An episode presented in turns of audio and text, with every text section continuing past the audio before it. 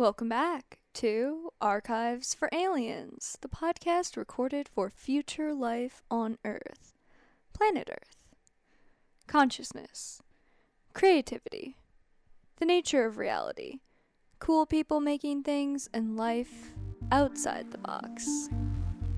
This week's guest, we have Robert Castillo, who's a multi instrumentalist, composer, and arranger, music producer, visual artist, meditation instructor, and community organizer. I met Robert a few years back when he was curating a space that I was in, and I'm so thankful that we've had this opportunity to reconnect and dive in on a deeper level. I do want to apologize for the slight audio interference that you may experience during this transmission, but I want to reassure you that it is still well worth the listen to. And you are definitely going to want to hear all about the very interesting adventures of Robert's life and a little bit about his process for creating visual art and how this relates to his experience um, being trained as a musician.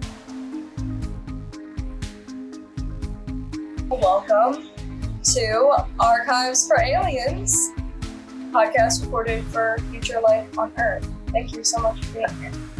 Yeah, thank you, Jasmine, for having me. That's such a great name. It reminds me of those uh, time travel boxes that, that kids would, would uh, bury in the ground. Oh, yeah. That is wonderful. That is kind of what I'm thinking of it as like an audio audio time capsule. Mm, perfect. Yeah, yeah, time capsule. That's that's the word. Yeah. So the first thing I'm gonna do is I'm shuffling a random image deck here, and we're gonna use this card, or you're gonna use this card to kind of lead the flow of the night. Okay, right on. So as soon as you see the image, you can start describing it they're Hmm. not supposed to be, you know, literal, so you can just go off on any tangent, any anything that it brings to mind. You just start start going. Okay. Do you want this? Uh, do you want it to be like story form, or do you want uh, any format goes? Anything goes? Anything goes, whatever comes Cool. out of you. Cool. Right on. Okay, we got your card. Oh, that's so interesting. It's a tunnel. At first, I thought that that was in Utah. I remember because the bottom of the pavement, if that's pavement, it's interesting because the glare of the computer makes it either look like snow. At first, I thought it was sand, um, but I think it's a, the pavement of a tunnel, uh, which is really interesting.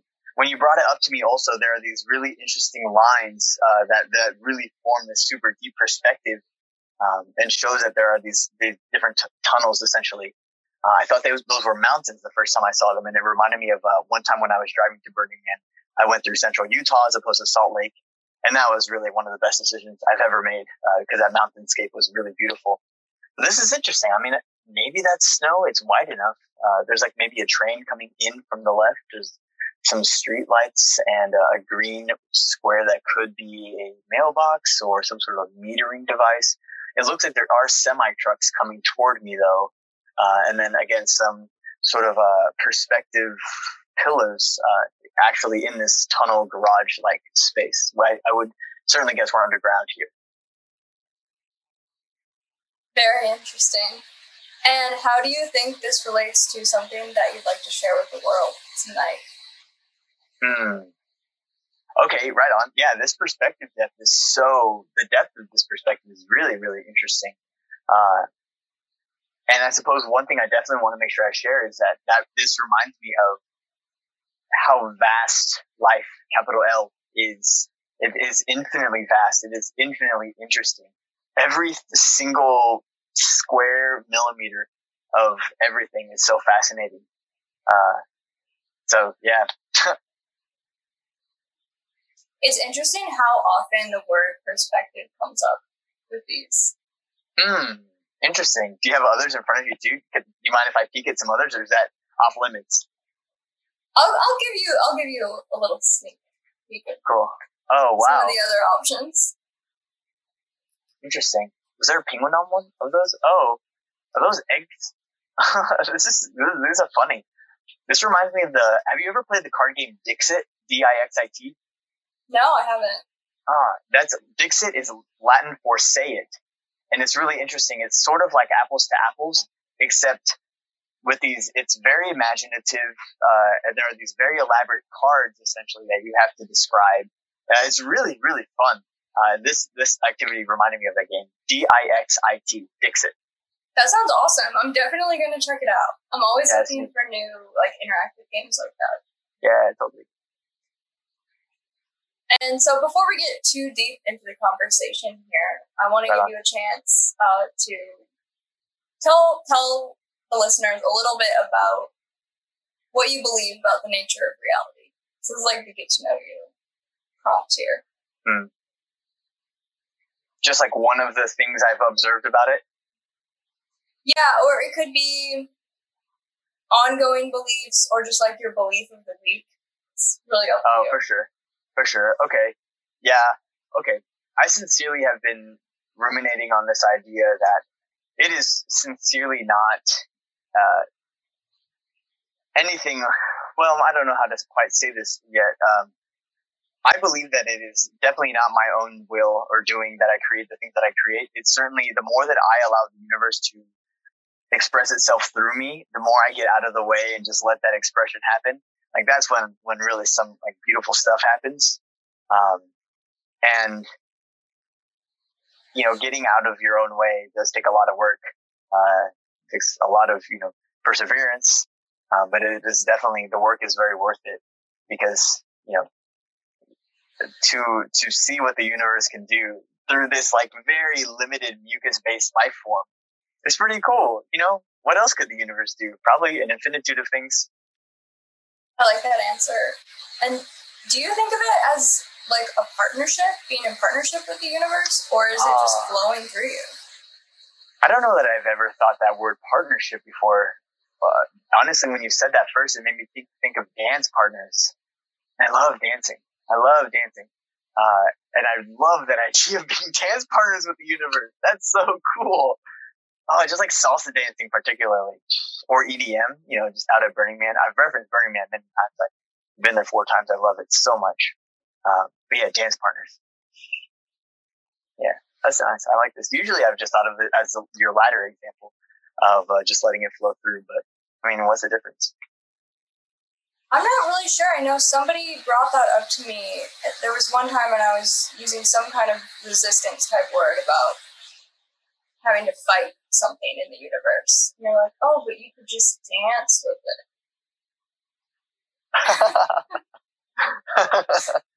Because, you know, and then yeah. it's like even a negative energy or something that feels like it's in your way, it's like you can just move over a little bit and like bounce off of it, kind of a thing. Yeah.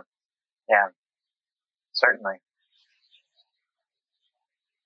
I think it's really interesting that your art your art has a lot of dance in it, for sure. I didn't know that you like to dance, but that makes a lot of sense. Oh my God. Okay. So my bedroom was in the basement of uh, our home, the house I grew up in, and my parents' sound system was down there. And my parents are very good dancers. They've won competitions. And so I would not go to sleep until they were done dancing. so it was just like, you know, I'm a first generation American, which is something I'm really understanding has led me to have an existence that some people definitely don't. There is a difference in, in being a first generation American. Like, like, you know, for example, uh, uh, physical contact was very common. You know, you hug someone, you kiss them on the cheek. It's like not anything sexual. It's just how you interact, how you greet a person, or even, uh, you know, nudity at home. My parents walked around the home naked. Like I found nudity to be something very, uh, natural, non-sexual very early. Um, and I, those specifically have been things that I've been uh, reminiscing or ruminating on in this past year of shutdown, uh, whatever you want to call it. Um, just, you know, developing a healthier relationship with my whole self, uh, just ruminating on things that, that, you know, have certainly influenced me. That is fascinating to have like both those perspectives, um, you know, growing up differently. Do you think that's allowed you to see kind of where some of the sicknesses or like mm. stuck points of Americans are? Yes, because of myself, you know, the sickness. I, I cannot by any means say that I'm flawless. Um, and, you know, it really took a dismantling of my life. It really feel, it felt like to, uh, to, to see those sicknesses within me. And certainly, you know, I had help with a therapist. Therapists are great. Like, let's destroy the stigma of, of talking to a therapist. It's really wonderful to have someone's perspective who, who you don't know too. So like, you can just like talk with them. Uh, I was doing this on the phone because on COVID, you know, we weren't doing in person. and it was really great to just do it on the phone. It was a super anonymous conversation that this person was really able to help me with. Uh, and you know, just doing some other things as well, like reading. Reading is a super powerful tool for for self change. Um, but yeah, I feel like I've gone on uh, a tangent now. I've, I've uh, forgotten the initial question, but I think I'm you know still on topic. No, that's great. Therapists are great. We talk about yeah. that a lot here. I feel like that. oh, right on. About cool. every other episode. So. Oh, the sicknesses. That's what you were saying. Um, yeah, you know, she was really able to help me fix those sicknesses. Uh, and, you know, obviously a lot of other things. My wife is the most divine, radiant, angelic being that has ever existed, uh, ever. So I feel pretty grateful and fortunate to, uh, be in a relationship with her. Um, we've been friends since, uh, we were 14 and 15. and, you know, I actually, hold on, I'm going to mute myself because I'm about to cough. Give me a sec. We actually met in high school jazz band and I was walking up the stairs to the jazz band room, to the band room, and there was this piano playing, and it was the most beautiful piano playing I'd ever heard. And then, like, who else was there playing the piano but Catherine? Yeah. That is beautiful. So, yeah, she your only girlfriend? Uh, no, it actually took three years for her to come around to being into me. you know, I'd given up at some point. Um, but then finally one day she was like, "Oh, you know what? Uh, I like you. Like, oh, well, sorry, current girlfriend. You know, my soulmate beckons. and you know, we've uh, we we then dated for for six years, and then we've almost been married for six another six years. That's so cool to know that those things happen. I don't think I've mm. ever met anyone who knew their their current partner at that time. Hmm. Interesting. Yeah, I'm finding more and more that it's not common. It really, you know, it increases my interest in sharing that story uh, to know that that does exist. Because yeah, hmm. I think it yeah, used to be pretty common. Yeah, I'm not. I mean, I don't, I don't know. I just felt it with with Catherine very very early on. Just I don't know, just knew in a way that just was so intuitive. Congratulations. Hmm. Thank you. Thank you. Thank you. Yeah. And I mean, we've obviously grown and changed so much in that time. And obviously we've had to re- realize like, okay, like this relationship is, is the primary objective of life. uh, if, if that requires sacrifice on either of our ends, um, you know, so be it. Just, you know, uh, recognize that the, this is the primary objective. You know, it really truly is. Have you both always believed that? Yeah, yeah. I mean, certainly we've had our you know tussles, not not physical, but just like you know arguments. Uh, but we always you know remember that we love each other more than anything else. Uh, that we want to be here. I think one of the best things about having someone in a relationship that long and that is as deep and sincere as ours is, is that you know that you are always going to have someone just that will be your your supporter, your friend, mm-hmm. regardless of like anything that you do. You will always have this friend, and it's really nice to be able to offer that too. That no matter anything, I will always be your best friend. Yeah. Oh, did my microphone go out? No, I can hear you just fine. Mm, perhaps your ears went out. I'll chat. Your mic is fine. Perhaps your ears are up. okay. Is it? Oh. We all good now? I can hear you. Can you hear me? Yeah. Okay. okay. Practice. Here we go. Flip. Just a little glitch in the system. Glitch in the matrix. It's a great movie. That's you know. Speaking of my wife again, the first we actually oh. So I thought she was into me for so long because even when we were friends, like I would go to her place and we'd watch the Matrix trilogy in her basement. like we wouldn't like hold hands even. Uh, we would just hang out like that. And I like so thought she was into me for a long time. But you know. Yeah. Well, I definitely do think there's something so special about having someone to ground you like that.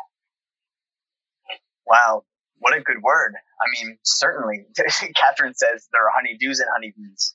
Uh, she, I don't remember where she, she heard this, um, but there are honeydews and honeybees where I'm a definitely honeybee, uh, dude, I'm doing, I'm doing things, you know, dancing, everything.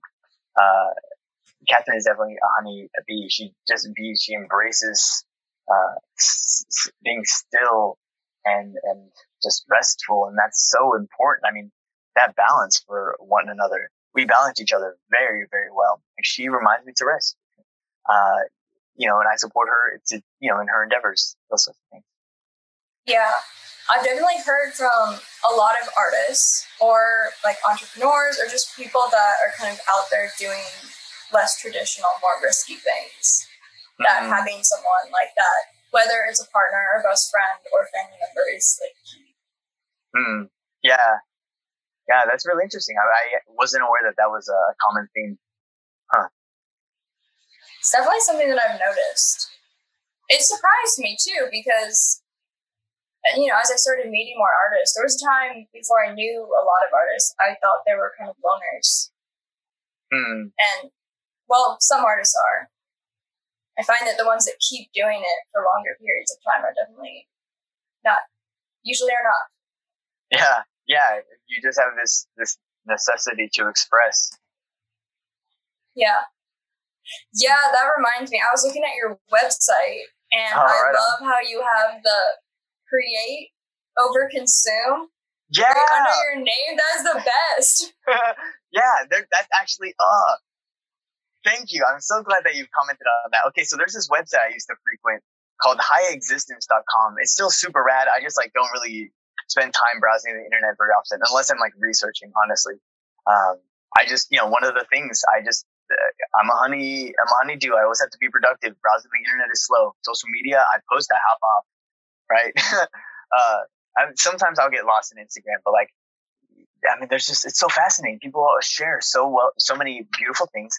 And some people can really present their beautiful things really well. I was just talking to a friend about this today, actually. Like, you really got to be, uh, you know, aware of how you're presenting yourself on social media. Like, you know, uh, do I need to make sure this is horizontal, vertical? Do I need to like post it in a square frame? You know, the aesthetics of, of the presentation on social media is a very important thing if you're trying to like make it be the thing you do. Uh, you know, but that's, you know, I'll my soapbox, uh, right now. um, I think it's interesting. though. Yeah. I think it's something people don't realize is that there is an art in in it all. yeah, yeah, it's, there's an art to everything. The way that you hold yourself, the way you twirl your AirPod case, it's just, you know, there's an art to, you know, gosh, it's just an art to observe your art behind you. I'm so happy that this is the scene I get to look at as we converse. Just even this, this reminds me of the one right behind your, your head reminds me of a, bridge. They're like steel bars, like con- construction. And your gradients are so phenomenal. That's one thing that I've always appreciated about your work is like your gradients. Uh, yeah, this Well, is a cool thing to see. Yeah. Yeah, I don't know what it is. I'm like I'm kind of obsessive about them. yeah, I, it shows. It shows. I've always actually been curious to know about your process. Uh, you know, if, if, if I may request that you post social content of, of how you create your images, because there's, I'm so curious to know. I really am. I would really love to do that. I intend to do that often. So thank Yeah. you for the reminder. Right on. Yeah, Yeah, it's I'm not really a actually, reminder, it's just set up. Yeah, totally. It's you know you got to think ahead. I'm actually gonna fingers crossed. I'll I'll do this tonight. I think I will because I'm really on top of my to do list at the moment. So I think I can venture to do this. But um, I was plein air painting right before this. Uh, I think I mentioned it before we started recording. Yeah, tell us about this. Oh yes, Jasmine. Ah, well, okay. So we're spring in Kansas City, which is just such a beautiful time of year. Kansas City is really just such a lovely place that uh, is my home. Is where I when I was 18, I, that's when I moved to Chicago, the area, to Oregon, and then I moved back to Kansas City in was it 2016. And so I, I really have a connection with this land. Um, I really, really have a connection with this land. I, I, I love being here. Uh, it's, it is, it feels like home. It is home, honestly. And so I was plein air painting at the Kaw Point, uh, which is where the Missouri and the Kansas rivers meet. And it's so cool because you can see the line where they hit. One, the, the, uh, Kansas River is lighter in color than the Missouri River. And you can see that. And it is just really, really cool to see that. And the, the city downtown is such a beautiful landscape. We have a truly beautiful architecture in the landscape. It's not huge, it's not massive, but it is really beautiful in its own way. Um, the Kauffman Center of the Performing Arts is one of the most beautiful buildings. It's like a conch shell or something, like a, like a, I don't know, it's, it's really beautiful. Um, yeah, and so I was plein air painting there with a friend today. His name is Macy Pruitt. Awesome rapper. We, I mean, and just awesome friend, right? So I'm in this beautiful environment, plein air painting. And I also today, for the very first time, used exclusively a palette knife and exclusively, exclusively impressionistic, uh, uh, because, uh, I'm taking an art history class right now, and we literally, I just read about the post impressionists and impressionists because I only started painting three years ago. Uh, and so I don't know the lineage of the stuff, right? I got my undergrad in jazz bass. We took three years of jazz history, and that only started in 1900. visual art is a much older tradition. And so there's a lot to just catch up on. And it's really, it's kind of a bummer because I can't go super deep in everything. Like I think Van Gogh had like, uh, you know, maybe two or three pages in this, in this history book. There's a lot of content. There's a lot of things, you know, I really wish we didn't skip over the Asian and African sections. Uh, that would have been cool if we didn't do that. But, uh, you know, there's a lot of things there. There's a lot of uh, stuff to be excited about. And so today I was plein air painting only using a palette knife just using these bold colors. I suppose I could go grab it. It's just right upstairs. Would yeah, you want to talk it? about it? Would you want to go? Would you want to see it? Could I? Could I bring it down? Yeah. Let me just. I'll just pause this.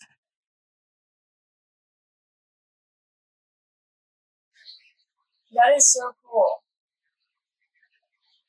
And oh, I definitely I am really interested in how your background as a musician influences the way that you paint and like your approach to painting. Uh, it's super interesting actually. Because I went the academic route with music, right? I've got a jazz bass degree, uh, as an undergrad. Um, I, whenever I create, here, I'll just, do you want, would you like to be able to still see? I'll have it right there. Yeah. Oh yeah, cause you probably have me relatively large, huh? Yeah, I think I'm gonna call it the four, well, I don't know, actually. I'm not sure yet. Maybe just Kaw Point. That might make sense. Convergence. No, convergence. Okay. Cool. Um, because I went the academic route, when I create music, when I write music, or when I play, I really have to ex- exert effort to silence the voices of my professors that are saying, uh, that's too simple, that's too complex, um, you know, just these shoulds, coulds, woulds, uh, uh, those sorts of things uh, because I have no instruction in visual art. I the only time I took a visual, oh, hmm, I took a like day class as an elementary school student, just like on a Saturday for a couple hours or something. And I took a trimester in seventh grade, and I got a C in that class. That's the only art instruction I've ever had. Everything else is just feel. Just okay. People tell me I have talent. I don't I sincerely don't believe talent exists. I really believe there is patience and attention to detail.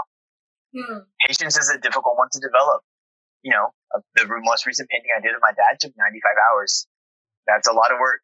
I took a lot of research. It took a lot of, I did uh, two study paintings, uh, before to like make sure I got the technique right. You know, to do great stuff takes a great amount of time, but it's always so worth it. It's always so worth it because like what happens afterwards is just, you know, something that you're happy to associate your name with, right? Or just mm-hmm. associate yourself with, or that you're just so happy will know, bring connection or, or some sort of emotional, elicit some sort of emotional response, which oftentimes is healing, uh, to some degree, uh, one way or another, right? Just know that you're putting something out there in, in the world. And like, it's interesting. Can I talk about psychedelics? Is that okay? Yeah, we also talk about that almost every episode. Okay, right on. Back to the psychedelic story. so I really love psychedelics. I've, I've probably gone uh, out about uh, 80 times or so on either mushrooms, uh, LSD, or DMT. Really, really only those. I did do uh, ketamine once, but I was I, I didn't feel anything from it. Um, and I'm really glad I've, I've really seen people go down the K hole, and it does not. Is the I don't know that I want to have that experience. You know, if that's your thing, not for me. But you know, you know, you seem like you're having fun. Maybe I think I'm not sure. yeah, I don't. I don't know anything about that one. I have to say, yeah, I've um, been hearing about it though. Yeah, yeah, yeah. Right on.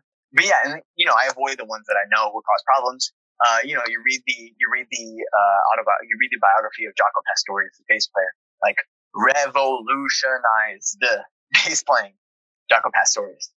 And people say that he was bipolar. Well, he also did a lot of cocaine and he also drank a lot. Maybe he wasn't bipolar. Maybe it was drugs. Hey, I mean, let's acknowledge that. Um, right. So like, those have been my, those have been my, um,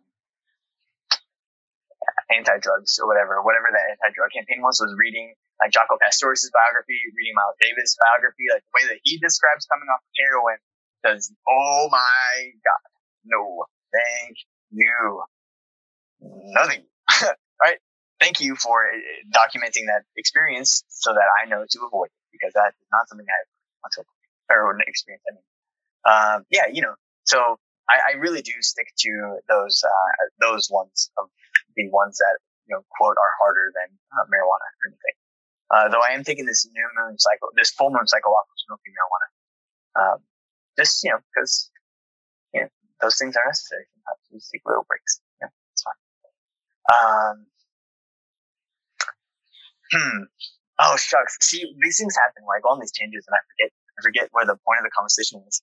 Uh, so how do you, you think, me back? Yeah. So how, how do you think that psychedelics have influenced? Oh, perfect. thank practice? you. Thank you for thank you for bringing that back. Okay, cool. Um, gosh. Okay, so more so how I think it has impacted my life is, is there was this time on uh, DMT where, and I've done that one about 11 times, and that one's really interesting, right? That one lasts maybe five, ten minutes if you're really able to be still but there's just it's so whoa. And it's super interesting. People who do dmt it's always a super similar experience that to describe or almost like a you can't call it a physical place because it's it's not a physical if anything you can call it an energetic place. But the people that do dmt always describe the same place and the very same experiences in the same place the same sort of entities that you see in these places. Some people call them elves. I really like to call them the guardians because I, every time i just am in there like I don't even know in their in their field of vision. That's like such a not appropriate term. I don't know. Uh, uh, I just feel so taken care of. Like I'm all okay. I will be okay, regardless of anything. I will be okay, and it's just so really nice to be affirmed that by these entities that I you know, experience every time I do DMT. But there was one time I did DMT, and I wanted to know what my purpose was, like what my reason for existence answer is to be a beacon of light. Um, and that was really nice to hear that. And like, you know, as I mentioned earlier, I'm not flawless, but you know, I, there are people who are presented with their flaws and do nothing about it. And then there are people who are presented with their flaws and do and want to transform and you know, really do some really difficult, important work to, uh, to not be that person again or anymore. So, do you think those experiences have helped you, uh, like, see yourself in new ways? Oh yeah, of course. Things? Yeah, yeah. I mean, mushrooms. It's like documented scientifically, not even like woo land, that uh, mushrooms increase neuroplasticity. That you are able to form connections in different, in, in increasing places of uh, increasing numbers of places in your mind so that you're just able to form these connections uh, in, in other ways that, that you know you are revealed to yourself more deeply. You, I mean, this might sound a little woo, woo, but I'm going to say it. Like, it, it becomes understood more how you are the universe every time. Um, we are all everything, everything, everything's everything. And yeah, that sounds pretty out there because, you know, it certainly requires having experienced that to really feel that, you know, otherwise, if, if you've not experienced anything like this, uh, an out of body experience, let's say, I mean, that's, yeah, if you've not experienced an out of body experience, then, then to, to feel that phrase, everything is everything as a, as a natural truth is more difficult. Um, yeah. and that's not to say that I have, oh, go ahead. I apologize. No, go for it. Uh, and that's not to say that I think psychedelics are for everyone. I really don't. I really, I really am not advocating that everyone do psychedelics, but I am saying that, you know, it is being researched as uh, to help with therapy, to, to process trauma, to overcome addiction. You know, these these are very powerful. Mushrooms are very powerful, specifically. I mean, if anything, acid is one that I'm kind of leaning away toward LSD because, you know, there are stories of, of folks who have, who have passed away because of a poor mixture of, of chemicals. So, you know, I don't think nature is going to create a poor mixture of chemicals with uh, mushrooms. so it's, that's kind of one that I'm, uh, and you know, with DMT, honestly, that one just, the universe presents it, present DMT to you when it's your time to do DMT. You know, you can try your darndest to find it sometimes and it is not going to come. And other times you like, bring it up in a conversation once and someone's like, here you go. right? uh, yeah, it just presents itself to you. Um, so, you know, you don't even worry about that one. Don't, don't seek that one because that's when you get obsessive and, and, and then you get that unhealthy relationship with it. And then it's not going to really give you that thing that you are desiring so badly. DMT just comes when it's ready and then it leaves. Uh, but mushrooms, those are special. Those are very special uh, yeah, like I was saying, there's there's scientific. It's you know, just do a quick Google search, you'll find the, the publications in the scientific journals. You read the abstracts, you read the conclusions. You know, you can read the the, the, the methodology in between if you'd like. Uh, but you know, it's really beneficial for humans. Um, mushrooms are very therapeutic, and it's really fun. I I, I noticed that I see this those scenes I see those spaces in my in my visual art sometimes, depending on what I'm doing, right? Because my stuff's pretty diverse, you know, realistic portraiture uh, to just trippy stuff, or you know, trippy stuff. But like refined, refined abstraction is really what does it for me. Kandinsky is my favorite artist. His work. Oh, I can see that. Yeah, his work beginning in the 1920s, 23, 24. He passed away in 44 45. I'm pretty sure 44 and 1944, I should say. Um, uh, and that, that stuff just moves me to no end. Like it just, to know someone can, I, I feel those paintings and resonate with them so deeply. They're just so soothing to know that someone else sees that way and, and feels the, the, the interaction of lines and curves and colors in that way can, I can, ah, there's so, such solace in that. Sincerely, wow, I'm like about to cry over here. Huh. Ah. You know, there was recently an experience where, where I was expressing gratitude for the universe. I was actually pretty upset about something at the time. And my wife said, Hey, listen to this, listen to this podcast about gratitude. And in the podcast, they said, like, you know, take a second and like really thank the universe for something uh, you know, or God or whatever you want to call that infinite thing that is so infinite that what no name that you ascribe to it is going to have an, a name. Uh, you know, call it Allah, call it God, call it infinity, um, divine presence. That's the one my wife uses. I really like that one. Divine presence. Um, hmm. uh, just even so, so comforting to say that word. um, shucks.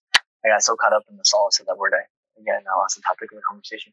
I, I think you were talking about finding gratitude and oh, thank whatever you. word anyone wants to use for the divine. Yeah, thank you, thank you. So I was conversing with with the with divine presence, saying just being so grateful that I have the capacity to be so passionate for things. I really just I can be very passionate about things, and hmm, some folks have not unlocked that yet. Hmm. And I'm not trying to, to down that experience. I'm not trying to, trying to, you know, throw shade on any sort of uh, a person's life experience, but it's really pleasant to be passionate about things. You know, it's definitely tough sometimes because you're so passionate about things and, you know, life only moves at a certain speed, I guess. I don't know. That's the only way I can think to describe it at the moment. Uh, yeah, it's just really nice to be really passionate about things. So I had just had a really nice moment with the universe and I just cried. Oh, I listened to the song Day and Age by Julian Lage. L-A-G-E. My friend Mike Locklear showed me this song.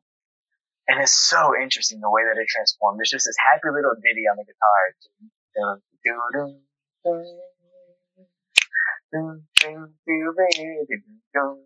But like Julian Lage is this incredible guitar, so he does the most beautiful harmony and, and like chord development underneath this. He just plays that the head, the, the melody four times through. And that's it. It's very atypical of a jazz song. But he, I mean, Julian Lage is not a, just a jazz musician. Every, he's a holistic musician. I don't know if that is, that's a word I'll use for the moment. Uh, and this song was so comforting. So comforting. And it like, it, every time I just put it on repeat one. Mm, and just was really crying with, with great gratitude that I have the capacity to be so passionate about things. Um, just feeling very grateful for that. I really, I really enjoy, I, I really enjoy that. Yeah, I think it, that's clear in just the variety of things that you do. Hmm. Yeah. it seems to me, you know, and I'm not in Kansas City, so I wish I was sometimes so I could check out all the things that you're doing, but it's like between the music and writing, I don't know if you call yourself a writer, but I would Hmm. definitely consider you a writer. Music, Hmm, like writing, a- and the visual arts. Oh, right on. Okay. Whoa. Yeah, Well- I, I, I don't associate with that word actually, a writer, but I, you know, that, yeah, why not? You That write the most appropriate. beautiful posts, Oh, really? You think and so? they're so well Oh, thought out. I'm like, this is Oh, great. wow. Oh, thank you. I really appreciate that. I do take my time with, with social media. Again, like, you know, the way that you present yourself is so important and it's really, it's really eloquent to, to write out, to really think through what you're going to say. Usually, actually, I'll write it on paper, what I'm going to write on a post. Um, just take my time with it, like really find the words that I want to use. Cause, cause I, you know, I really believe in being concise and precise with language. Uh, concise, just, you know, be yeah, be concise and be precise. I think that in doing so, and that actually ties back to the, uh, there's this book called The Four Agreements, and it says be impeccable with your word is one of the four agreements. I really think being impeccable with your word is, is comes through being concise and precise, um, and clear communication. You know, and that's something that I've, I've really been learning, uh, uh, this past year is the, you know, how to develop better communication. I really wish that everyone would apply that to social media. That would be wonderful. Uh, you know, just again approaching it like an art. well, thank you for you know taking the time to do that. I appreciate it very much.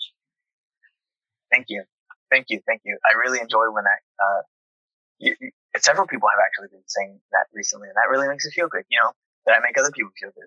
That is, that's what being a beacon of light is about. You know, and that's not to say that's not to say that we're not all beacons of light. Duh. That's not what I'm.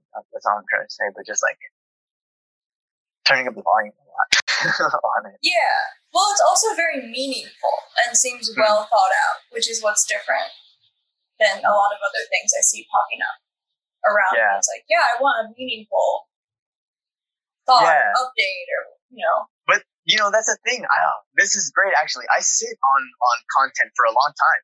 I I only my posts are are usually very meaty. Uh, there there's a lot of bulk in, in those stories. I'm, I'm you know more willy nilly free with that, but um, but but posts, you know, each one is going to be something special. I really believe in that. Um, and and so I'll sit on stuff. Oh my goodness, the stuff I'm sitting on at this moment. oh, oh, when it comes, when I'm when I have all the content for it accumulated, so I can make one beautiful post of it. Whew, yeah, I'm real stoked. I'm really stoked. And so here's a question: Were you making art, visual art, before you decided to start sharing it? Uh, hmm, that's a good question. I really began doing visual art, I would say, in my notebooks in college, just in the margin of those notebooks. And it was just a pen and, line art kind of stuff. And then I actually, it was so interesting. Uh, I speak Spanish fluently, and in college, I went on this trip with this uh, group uh, that worked to promote businesses of like uh, small owners, small business owners in Central America, specifically Guatemala. And because I spoke Spanish, I was able to go for free to Guatemala for a couple weeks. Uh, and one of the professors on that trip, you know, they she saw me drawing, uh, and and she really she said like, hey, you should like you know could draw experiment with the thickness of your lines because I was just doing you know single pen line strokes, and she gave me that advice and like whoa, that like was like it. That was as as the little that I needed to realize how much more potential there was. And so my drawings, just pen on paper, became so much more complex over the next year or so. So I, I did these drawings for maybe a year and a half. Uh, and then I moved to, after I, after I graduated, I moved to Oregon, but I lived in the city of Fossil, Oregon for, uh, uh, nine months, 10 months or so. I was through AmeriCorps, which is essentially domestic Peace Corps. Um, uh, there was this program that Ethos music program based in Portland had where they would send uh, mu- musicians to be music teachers in rural Oregon towns that had canceled their music programs due to bu- budget cuts. And so I was the K through eight music teacher in Fossil, Oregon for, uh, for a year. Um, Fossil, Oregon has a population last I checked of 473 people it is in the high desert of Oregon, then the mountains, uh, elevation around 6,000 feet. Um, there's no, I did not have cell phone service and my internet speed was 0.6 megabytes per second. We had one blinking stoplight in town. Town was maybe 10 blocks wide, maybe. Um, my wife, she, we were still dating at the time. We were engaged at the time. She was living in Portland. I had a roommate who worked at the school 20 miles north. I fortunately lived in Fossil, I live two blocks from my school, so I just would walk there. And I mean, hmm, yeah, Fossil was such a transformative experience. My supervisor told me to, uh, she said, people out here either become alcoholics or learn to love themselves. And so I did a lot of work to fix, to, to, to, you know, work toward loving myself. Um, and again, not saying I'm flawless by any means. You know, growing is an infinite thing, and I have an infinite amount of things to love yet. Um, I'm very, that's accurate for everyone, I guess. Yeah. Um, but Fossil was very transformative. Yeah. No, that sounds like a really powerful experience. Yeah, there was a one time, Jasmine. so we got, we were at a, we were like a and it was funny too. My, my roommate was black and I'm brown. And we're here in central rural Oregon. Yeehaw. You know, four, I, when I got to town, four wheeler Jeff rolled up on me. He's like, yeah, you're the new music teacher, right? And the shotgun's just right there. He's like, you're the new music teacher, right? And he already knew who I was and his shotgun was just right there. I'm like, yes. Uh huh. four wheeler Jeff just roll, rolling around with his uh, shotgun. There was one time when we were at this, um, uh, potluck, I suppose and the one of the wranglers or rangers, the horsemen, cowboys, I suppose that's the term, uh, who lived here. He's like, hey, we need we need all hands on deck. So we like go up this mountain ridge, and in this mud pit is a cow that is stuck. This cow is like up almost like to the base of its neck in dirt and mud. So we dig out, you know, we do what we can. This this cow has been here for days. It's, it's very obvious. This cow is just looking at its eyes up like, oh my god, oh my god, oh my. And this cow was was whew, so. So it was just somebody's cow. Somebody on this. We were cow? well. We were on this property. We were on that person's property who we were having this potluck. So we, you know, we went to he, I guess he was out scouring the land and found this cow and was like, whoa, hey, we need to do something about this right now. Yeah. Yeah. So we, we like dug out the cow, or at least we dug it uh, enough to like get a chain around it. And like, that was kind of scary because we pulled it with a truck and like, you know. Oh no. Yeah, it was, the cow was fine. The cow, we did rescue the cow safely. Um, but, you know, that was part of living in fossil. Intense. I'm glad that the cow, the cow was rescued safely. yeah. Do you think that that experience has like influenced you know, maybe the ways that you want to use art in the future, art or music? Like that specific one with the cow? No, no. Or living in fossil. Living in fossil. Oh my god. I mean, like it was powerful, yeah, but I mean, it was that powerful. That's funny. Uh, yeah, living in fossil was. I mean, living in fossil is huge. Living in fossil is huge. But, well, um, yeah, that's when I like, you know, really developed my meditation practice. That's, I was very poor, right? Uh, we were, we were on food stamps just cause like they could hardly pay anything. But you know, the thing about being in AmeriCorps is that you get a, a uh, after you complete a term, you get $5,500 that you, that can only be applied to student loans or furthering your education. So like, you know, like, you know, and it's, a, you know, you can get that twice. So if you do that two years in a row, it's $1,100 towards your student loans, right? That's a good chunk in two years. You know, it really helps. Student loans is actually what I said, you know, my, my professor told me that you either learn to love yourself or become an alcoholic. One of the things that I had really been depressed, literally depressed about for two years prior to that experience was the, the weight of my student loans, of my student debt. Just like, I really feel the capacity to do great things.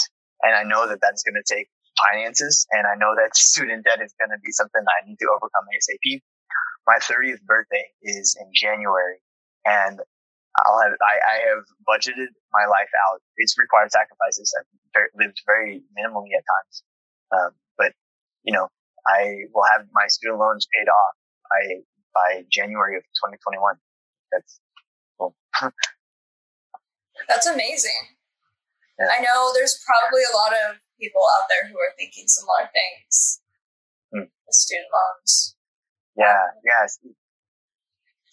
What like what are like a couple tips that you have for people who you know uh, want to get rid of the student loans but don't quite know where to start or how to deal with it in a healthy way without just freaking out?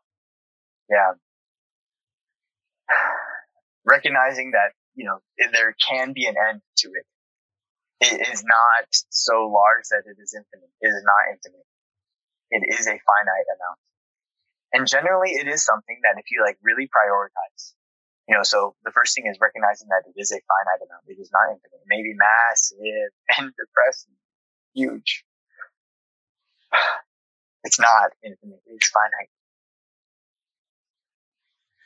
And the second is like prioritize it. Like, you know, make a budget, dedicate, you know, don't eat out eating out consumes 50% of, of most Americans' budgets. Just stop eating out. you know, cook your own food. Investigate the art of food. It is so fun. My wife is just an amazing cook. Anytime we prepare dinner together, it is just like, wow, Catherine, you are an artist. It's right. Right? It takes time. Yeah. You know, but you know, if, if, if, if we only YOLO, if you only YOLO once, like why not, why not approach it as an art at all times? Right? So yeah, no, my, my I'm glad that I like to cook. My budget would be terrifying otherwise. Right. I like right. fancy so food. Yeah, yeah, yeah, yeah. So first tip, it is finite. Second tip, prioritize it. Which third tip is going to mean, uh, you know, sacrifices, living minimally, or just you know exploring. Where is uh, instead of instead of you know going out one night on an event that where you would spend money, go to an event where you you know, perhaps explore the best sunsets in your city. You know, KC has a lot of great places. I'm, I'm, I made a post on Reddit actually recently. I'm like, hey, where are the best places to see sunsets in Kansas City? And there are so many places on this list I have not known about. So I'm pretty stoked about that. Um, you know, to go explore those, those things. And that costs very little money. And so what I do also, what I do also, I suppose this is another tip, is I get paid bi-weekly, but with my bank account or with my bank, uh, Community America Credit Union, I just opened another savings account and I put, I named it temporary savings. And so I put all of my income that I make in a month in that account. So that on the first of the next month, I just pay myself once. And I know how much money I need to pay to this account, to this thing, to this thing, to this thing. To my, I mean, honestly, my student loans are the first thing I pay. My first student loans are the first thing that I pay. That because I'm still prioritizing this. And then the joint bank account and, you know, if nothing goes into my wants for that month, or if I have $9 in my wants for that month, I do not pull out the credit card, which I'm not saying I'm flawless, right? But just credit card is for emergencies. Mm, you know, right. uh, that's, I guess, another tip I may throw that one up there. Um. Which is, you know, I'm not, I'm, like I said, I'm not flawless about that. Sometimes on my breaks at work, it's time to get a matcha, and I only had $9 in my wants this month. I really want to watch it today, yo. you know, I that's understood. Human, yeah, I mean, it sounds like you're very kind with yourself. That's another tip. I forget, I don't know what number we're on now. Is that seven? I don't know. Just keep going. These are good. These are good. I think uh, it's interesting. Like the whole theme of all your tips seems to be like creativity. Because so mm-hmm. often when I hear people talking about budgeting, it just turns very dark and like negative and like it's all about what you can't have. But your whole approach mm. is all about not even worrying about what you maybe for your best interest wouldn't be best to buy, but just exploring ways yeah. to live more freely, actually. Yeah. Yeah, exactly. Because okay, there's this concept of, of pleasure.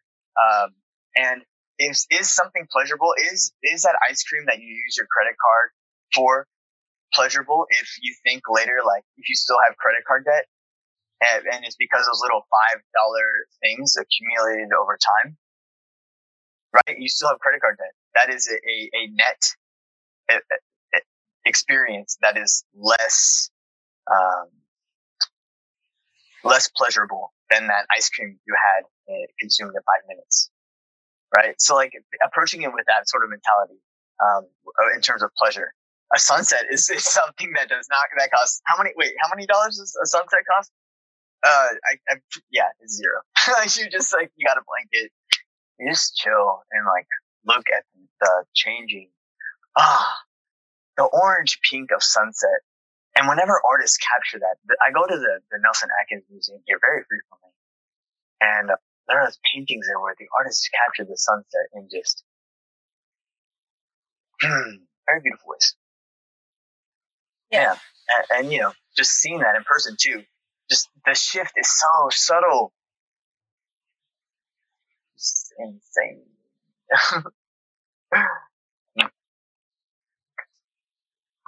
I really like that so much of this is about appreciating appreciating more of what's already there. Yeah. Yeah. I think, you know, a friend once asked me what I think the meaning of life is, and I have no idea if I know what the, the you know, who knows if anyone knows the actual answer to this. I think what my answer though, or my, my approach is, what is the meaning of life? Uh, it's to, or what is the purpose of life? Excuse me. I think it's to enjoy it, whatever that means. But that also takes into account, you know, net pleasure. Is there something that is, that is, um, pleasurable in the moment? It is not just recognizing that the net pleasure of, of that is not, uh, you know, that's just always something that's important to keep in mind.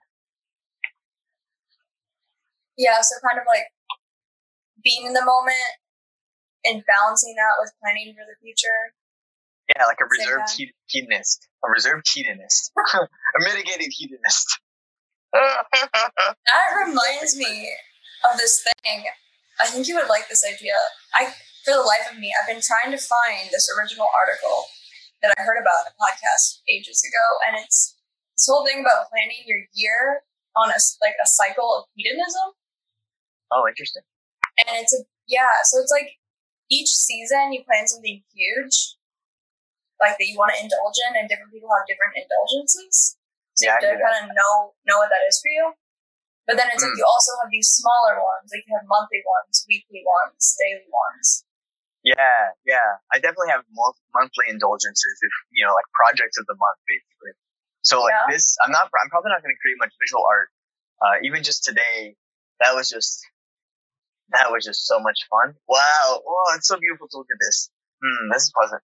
Um, but my my, you know, I really should have spent this time. Should I'm not going to use the word should because I enjoyed this very deeply. I am now going to be high, more highly prioritizing my time to my current project, which is creating a musical EP. I have a show coming up in May uh, at the Kansas City Artists Coalition. I am so excited for the show. I am so excited for the show. I am so excited for this show. Really excited for it. I'm really doing some like, not excessive things, but I'm going all in. Uh, I'm whole assing it. I'm not half assing it. I'm, my both of my cheeks are invested in this endeavor. Uh, I'm really excited for this thing. And one of the the ways I'm going to ornament the exhibit is that I will. I'm in the process of creating in partnership with my friend Chris Crabtree, whose music uh, on on these streaming services is Tacit Blue, T A C I T B L U E. Uh, his most recent uh, EPs uh, or albums, excuse me. I mean, all of it is really just extremely beautiful music, electronic music, just sort of ambient down tempo beauty. Uh, and his daughter Madison Crabtree creates these beautiful covers for them as well. It's just everything about the experience is so pleasant, it's so phenomenal. Um, he and I are working together to create an album uh, of music for each of the paintings that are going to be on display at the Kansas City Arts Coalition. That, Yes, that is so cool. Yeah. So I mean, I'm hanging in my music room right now. As you can see, that's my upright bass. I have my electric bass right here. There's a keyboard right there. There's an organ and drums over there. I've got a mic with a whole bunch of percussion. Check this one out. I hope this isn't going to be too loud or anything, but it's like this. Uh, it's a seed pod. Oh, Use that shaker.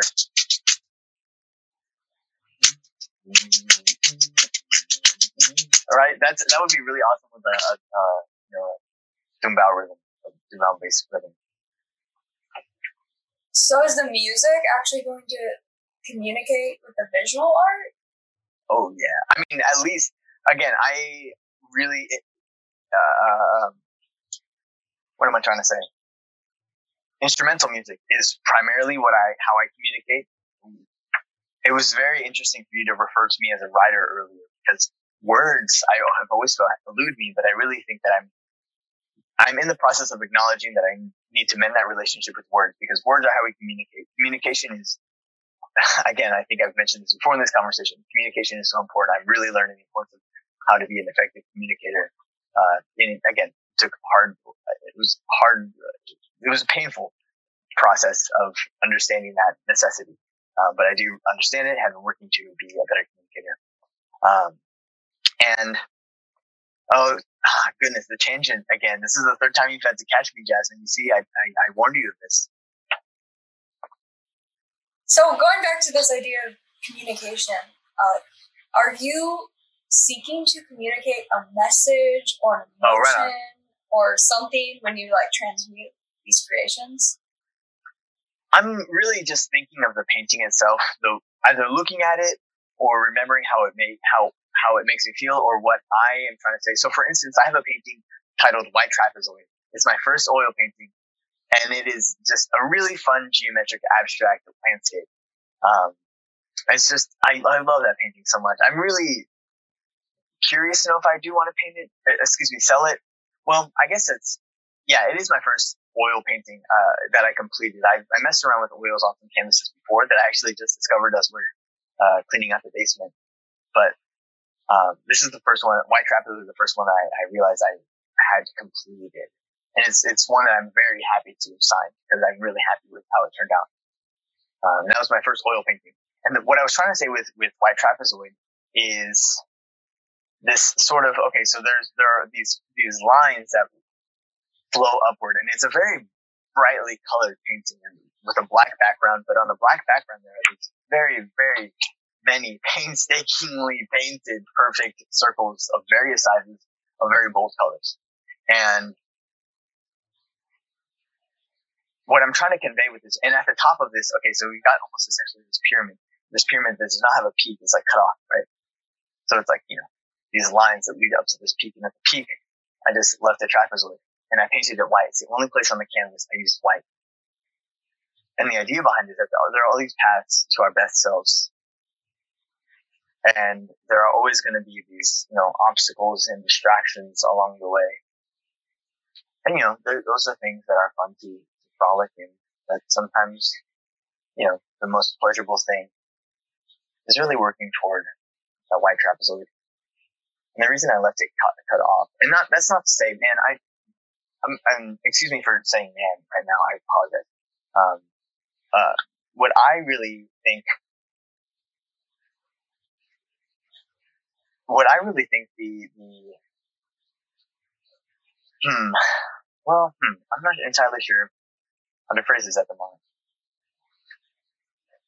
Hmm, I really think that the purpose of us existing is to develop into our best selves, whatever that might mean. And that I don't know that perhaps we might ever will because there's always going to be this great beyond where perhaps, you know, I, who knows, who knows what happens in the great beyond to be honest. But one theory that I, that I fancy, that I, sometimes I like to tell myself uh, could exist is that there is a, an existence beyond, but outside of this flesh sack, the thing that is that I am. I am. Uh, there's this quote. I mean, I think it between the the experience and the experiencer, we are the experiencing. The sensation of experiencing is what we ultimately are. And what I one way that I like to share and communicate that is that you know if you can observe this water bottle, right? That I, then I can observe that I am not this water bottle because I am whatever I am is observing this. And so we can apply that same concept to our thoughts and our, our minds and our emotions. It's very easily easily can can we associate like I am sad. I am feeling sad. I'm not sad. What I am is is an experience experiencing sadness.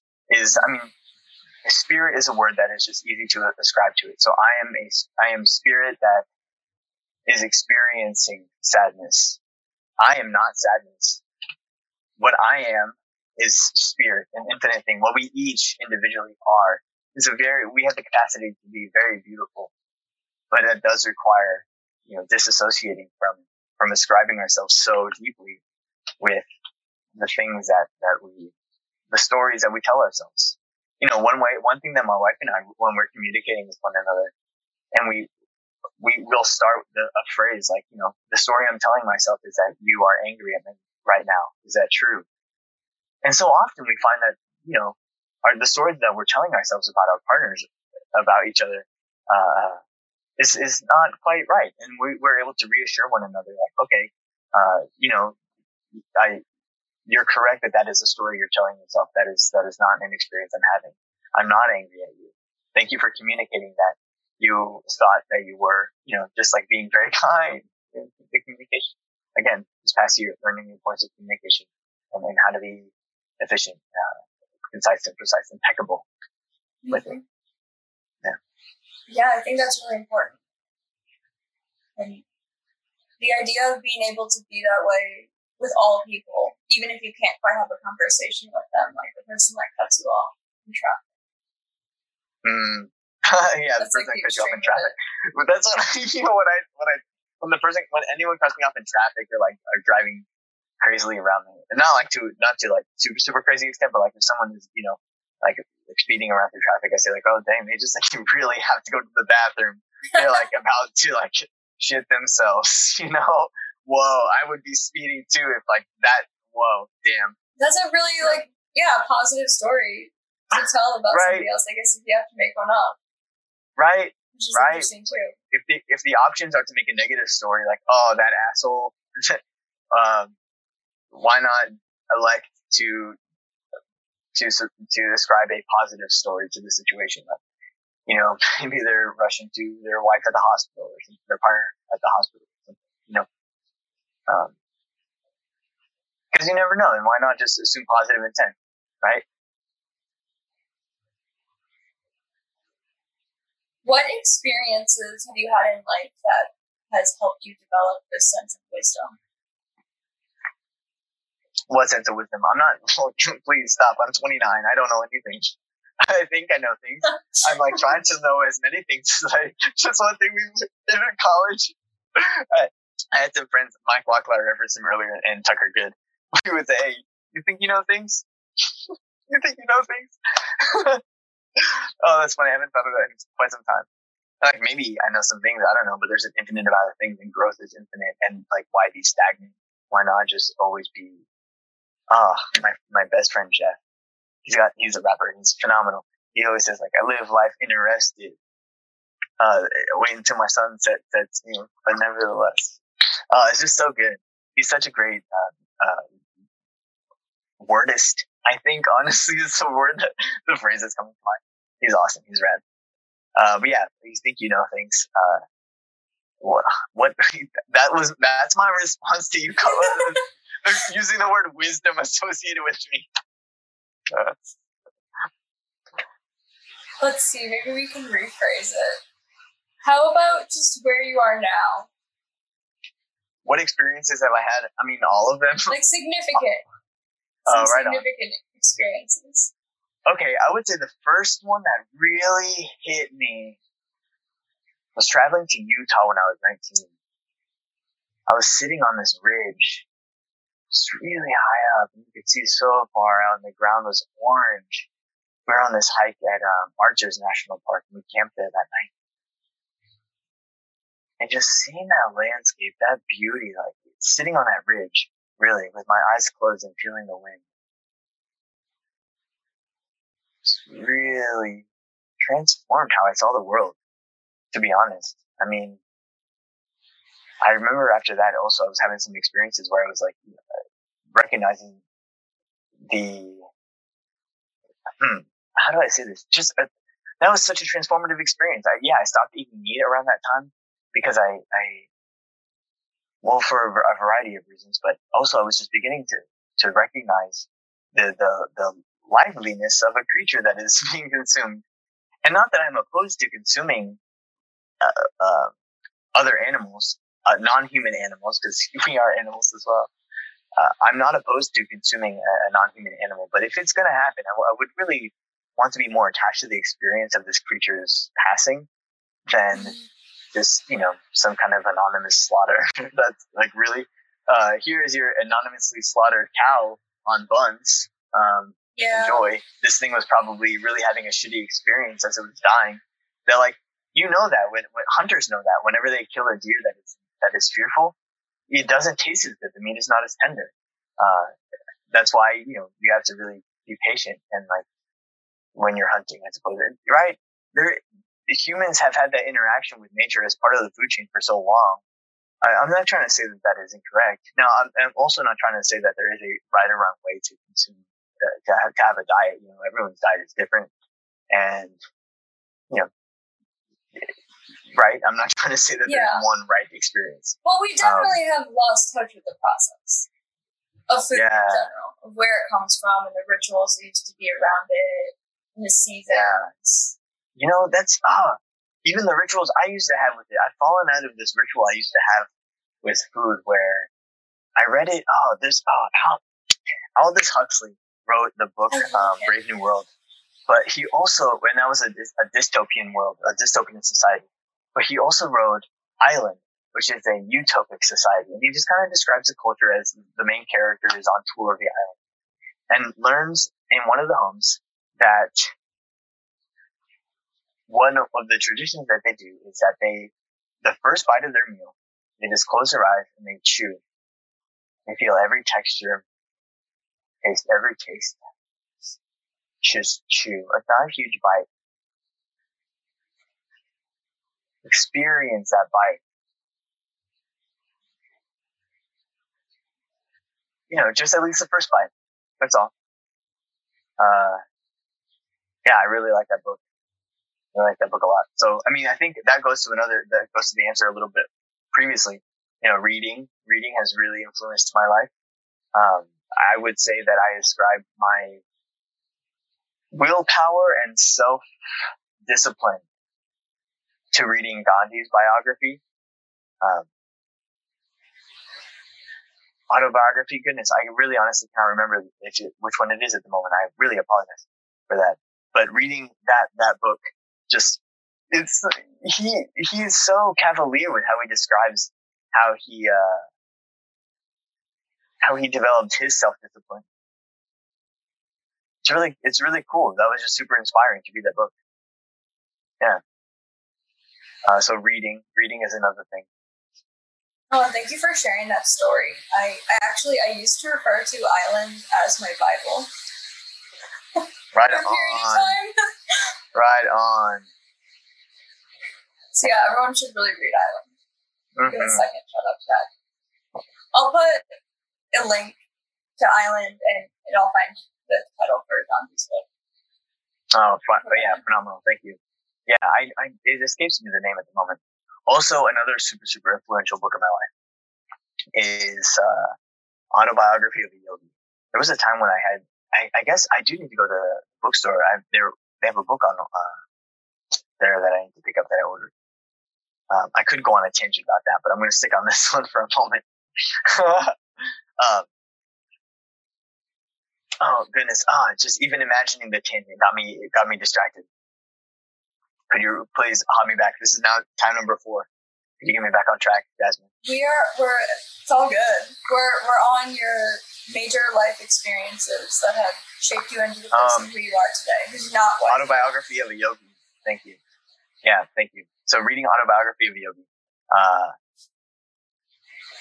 was super transformational. Yeah, there was a, a point in time when I would have, uh, I would have an extra version of the book just to gift someone because I just love that book so much. Uh, and it is kind of out there in terms of what it describes uh, humans are capable of. I think I'll just leave it at that sort of description. Um, but like, why not? why not imagine that those sorts of things are possible, right? Just because you've not experienced something does not mean it is worthy of just being dismissed. Yeah. Right? It's at least worthy of, of entertaining that idea. I mean, I've, yeah, whatever. If it, yeah. Uh, and so there are really some fantastical things that humans can do in that book. And also just, hmm. Yeah. I also just, think I mean, about I, it as like a metaphor. Oh, right on. Yeah, of course. Of course. Hmm. When people describe things that seem impossible to me, I just try to see it as a metaphor. If it doesn't make sense to me literally. Yeah, of course. Of course. Wow, that's so perfectly explained. That's so concise and precise. Wow. Wouldn't you have impeccably stated something? Jasmine, that was really great. Thank you. It's, it's a journey. Cool. totally. Uh, yeah, I think, uh, I suppose, well, I could go down another tangent. I don't know if you have any questions that you specifically want to ask. One question I definitely want to ask is like, and maybe this is more than a question, but at what point did you know that you were going to like live the life of an artist or like pursue the arts, music? I guess it was. Uh, I mean, because I couldn't not do music. I mean, I could. I, you know, you know what it's like to to be. I'm gonna I'm gonna use the word creative right now because I really feel like that is a word that is appropriate in this moment. A person that is, and, I'm not trying to be exclusionary with that term creative. I really believe that everyone is a creative. I think what I'm trying to say is with a person who really embraces their creativity, explores and, and develops their creativity, creativity, creativity in a playful and fun, expressive way. And that's, you know, comes out in a variety of different ways as well, in infinite amount of ways. Um, uh,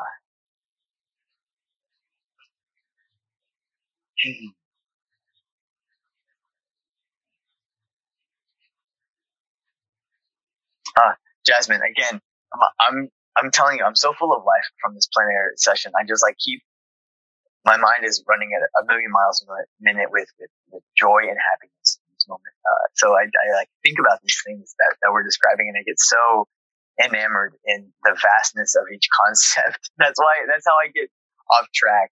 Uh, There's you know, no in, there's no track for this podcast. Yeah, right on. I hear that. Perfect. Uh, in second grade, I was diagnosed with ADHD actually, and um, my dad was like, "No, we're not gonna put him on on on Ritalin on the ADHD medicine." And instead, I got put it into they called it the gifted students of academically academically gifted education. I mean, honestly, school just should have been that instead of you know something that you had to be. Teachers had to say like, "Hey, let's try this for you." It, you know it, that it was not the default. It, I really think something like that should have been more the default. Uh, and but it was really wonderful. Our curiosity, we were meant to explore our curiosity. We were able to do that in, in, a, in such a free way. It wasn't quite a Montessori school. Montessori is really, really pleasant. Waldorf is also one that, you know, kids explore their, their creativity in, in a different way as well. Um, but this was just a, one day a week. I went to public school in North Kansas City and, uh, one day a week we would go to Sage from, I think I started in like second grade or so. And it was so much fun. Like, you know, in second grade, there was like this thing called, uh, uh robotics. And I don't remember the name but you like got to build a little robot, right? So one day a week you could do whatever you were curious about? There were these stations that you could just explore, and there were these blocks of time we were given to just explore the content of that block. Like there was one specifically on rhinoceros. There was one specifically on like um, those bead things uh, that you could then iron on, uh, iron, and they would create like you know a frog or something. Do you remember those things? Like, yeah. Yeah, and yeah, but you would only get like things. a certain amount of yeah, yeah, yeah. You would get a certain amount of time to like explore those those specific things. Maybe like an hour with each or so. Uh, and then there was like some sort of group time. It was very, very similar to Montessori, very similar structure. Um, my wife is a Montessori teacher. I'm, I'm pretty f- familiar. She's uh, and she's uh, yeah, she's in her fifth year now teaching. She went to Montessori Northwest, this like a training center for Montessori instructors. She's got her AMI, AMI certification. She's rad. She's dope. She's awesome. But the thing about Montessori schools is that that name is not trademarked, Maria Montessori.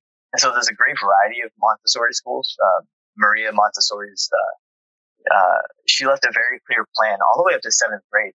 And the school that my wife works at is a Montessori school that goes up to seventh grade.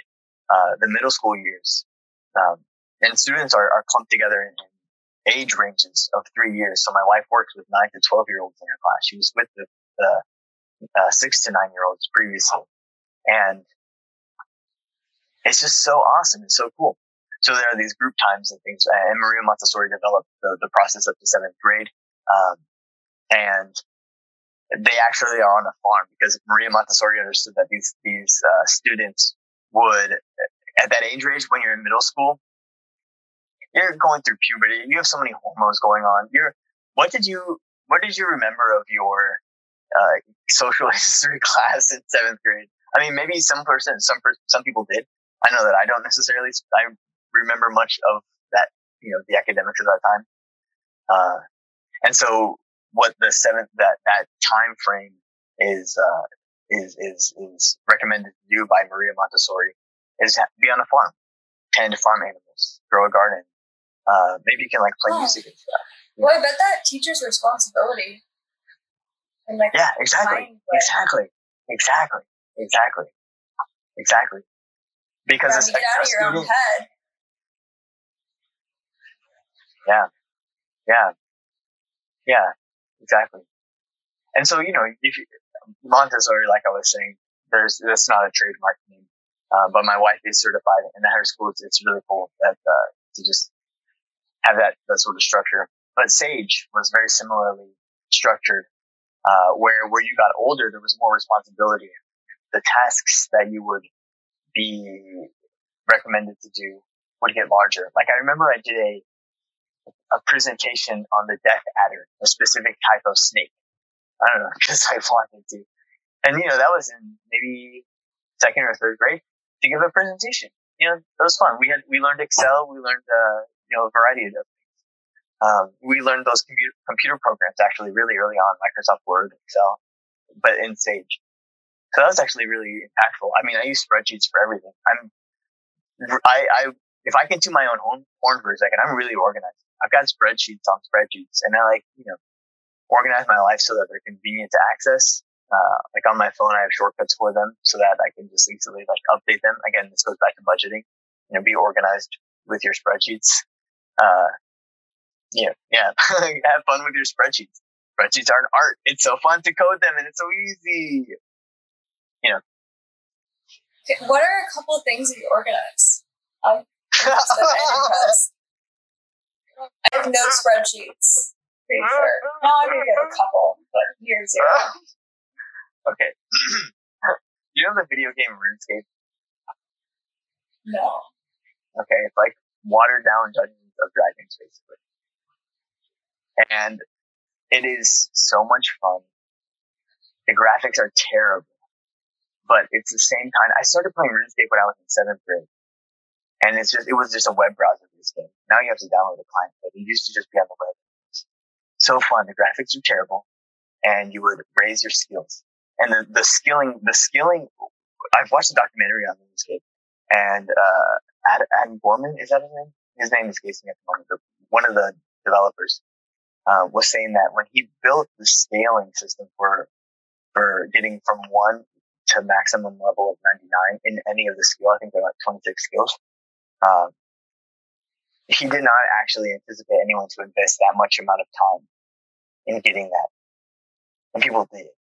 Right, like getting a 99 is now is like not not a big deal. You're expected, not expected. Like there's some people who are maxed. It's not uncommon to see maxed people in the game, but there's so much content in the game that like it is not even worth that.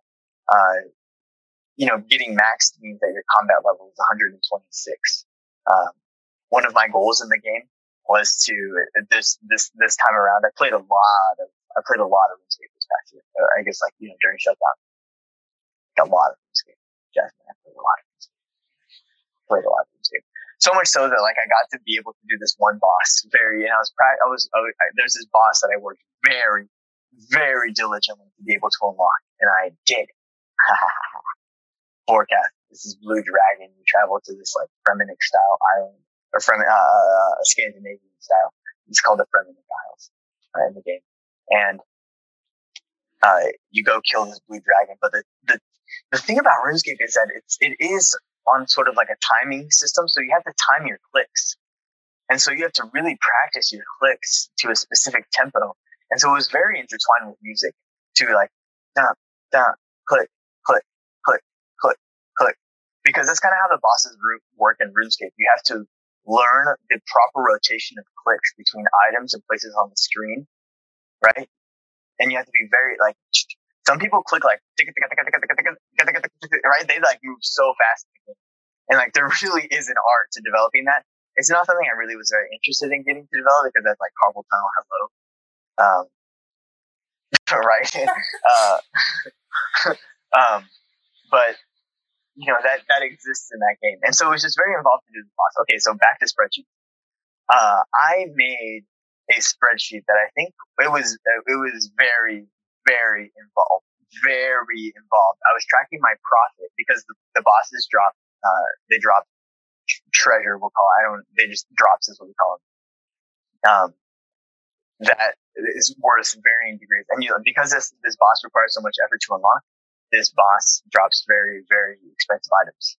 Um, and so I was tracking my profit with a spreadsheet, Jasmine, over like 400 kills or something. Like this was a this was a very large, and it took maybe uh, because I was I wasn't a super high combat level. You know, I was killing it much more slowly than if I had a higher combat level. I was killing it in about like maybe maybe three and a half minutes each kill, and I was recording my time. I was recording like, okay, this is how much I, I put into. This is how much, uh, how many gold pieces, how many GP I put into this kill. This is how much I got back with, uh, how much I put into it in terms of supplies and food and potions consumed while killing this boss, uh, and also money received in terms of drops from this boss also just experimenting with different types of ammunition because some ammunition is expensive but may have killed them faster. Um, but other uh, ammunition, you know, was the, the vice versa of, of that. And so just logging all these various, these variables over these 400 kills. And I had a very, uh, I showed, you know, I showed my friends my the spreadsheet because I was so proud of it. So is, is this like an analogy for kind of how you run your life? What do you mean? Of the way that you track like energy that you're putting in, resources that you're using, and then what you're getting out of it? Hmm. An answer's not coming to me very quickly. Would perhaps would you mind trying to rephrase the question? I'll just ask a couple specific ones. Like, do you track? So you knew that that last painting you did, which I saw it's beautiful, took you 95 hours. So are you always tracking your time that you put into your creative projects like that? Uh, some sometimes uh, paintings, yes. I'll just kind of be aware mentally. Uh, I tried using this this time app once, uh, but I didn't quite resonate with the experience. So I just kind of track it in my head. So that one was about 95 hours, but and I would just kind of check in with myself, check in with myself uh, after a painting session, where I would uh, I would think, okay, that was about half an hour, so maybe I'm at like seven and a half hours now. Right. So it's kind of it is an estimate, um, but I just you know I, I, it's something that I'm mindful of as I'm creating something, just because I'm really curious to know because I I find importance in sharing that if you're trying to create something that's going to take a long time or that's going to be you know beautiful and you know just really stunning, it's going to take some time. And yeah. that's like you know the, the beauty and nature of, of creating is that it is a slow process.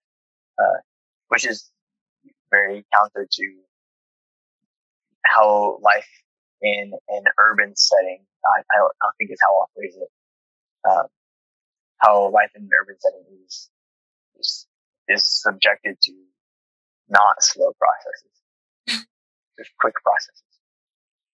Well, I think it's really important to share that too, because sometimes I think people see things that are made and they're just like, in awe of this thing coming into existence. And I think knowing the actual amount of time that goes into it is really helpful for people to conceptualize it and the process yeah. and the journey.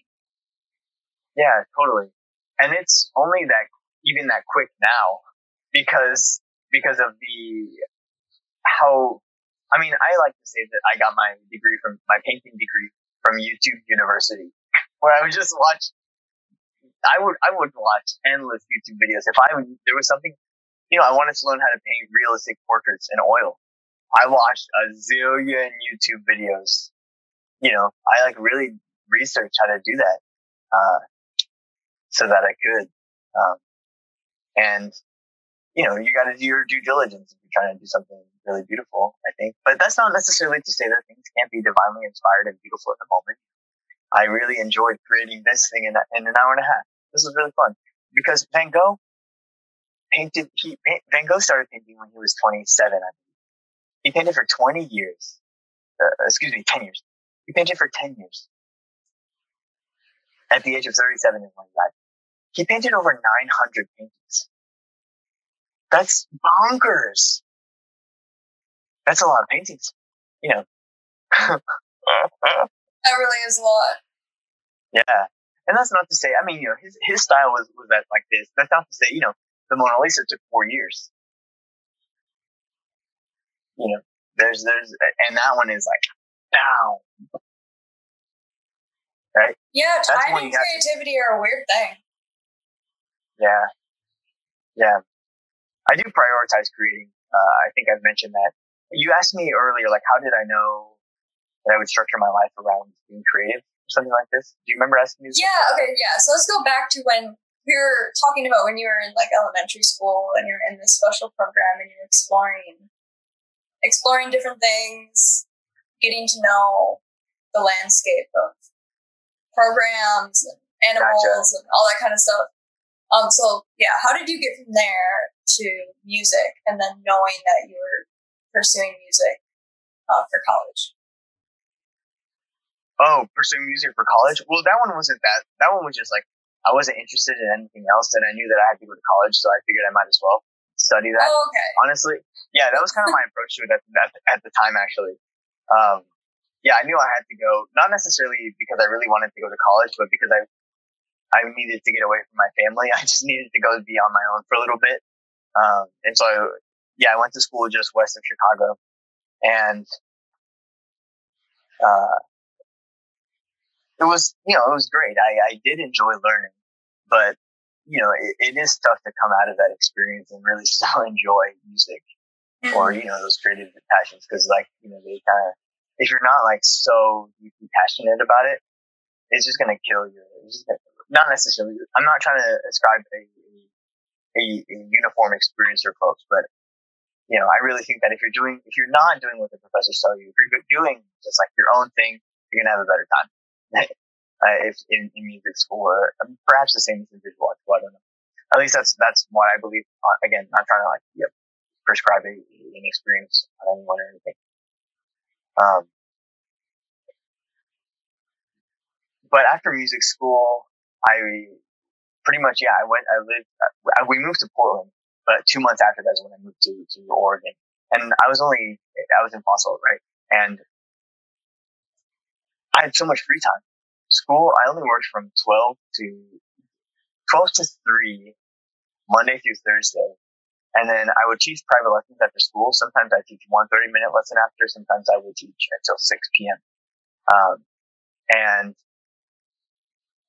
but I had, that was only Monday through Thursday. The school couldn't afford to pay the teachers for Fridays. So I had three day weekends every weekend, and I only started my day at noon.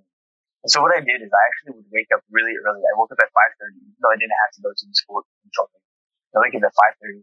Uh, I don't remember the exact order, but I believe it was running, uh, no, meditating. I would meditate for half an hour. I go to run around Fossil, um, or stretch, I suppose, and then go on the run. Uh, I'd make breakfast. I would practice my bass. I was taking this like online physics class. Uh, I would make lunch and then I would go teach. So I made between 5:30 and noon, right? I did those those things, and I just kind of like you know got on a routine. And like, why?